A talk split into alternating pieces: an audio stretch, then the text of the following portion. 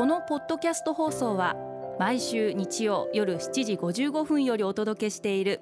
毎日に夢中感動プロデューサー小林翔一を再編集した特別版です。放送で収まりきらなかったアルビオン社長小林翔一さんが大切にしている感動のポイントをどうぞお楽しみください。アルビオンの小林翔一です。良いイノベーションが感動を生み出すと思いませんか？やっぱり私は生まれてきたからにはなんかこう人がやったことがないことをしたいな。たとえ同じ化粧品業界であっても他の方がやったことがないようなことをやりたいな。まあアルビオンという会社は高級化粧品専門メーカーなんで新製品を作る時に一番心がけていることは今まで市場にないもの今まで誰も作ったことがないようなものお客様がその新しさを肌で実感していただけるもの。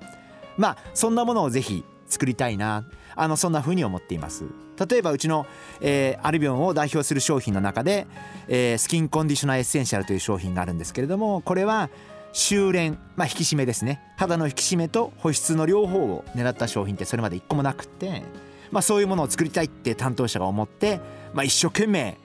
作り続けてたどり着いて、まあ、今発売から約50年経つアルビオンのロングセラー商品に育っています。まあ、これからもあのそういうことを大切に仕事をしていきたいなあのそういうふうに思っていますですからまあ絶えず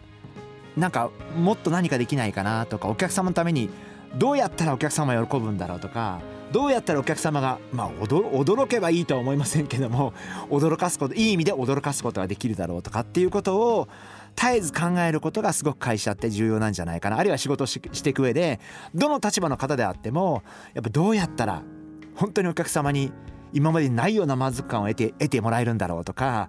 なんか実感してもらえるんだろう。まあそんなことを考え続けることが大事なんじゃないかなそういうふうに思ってます。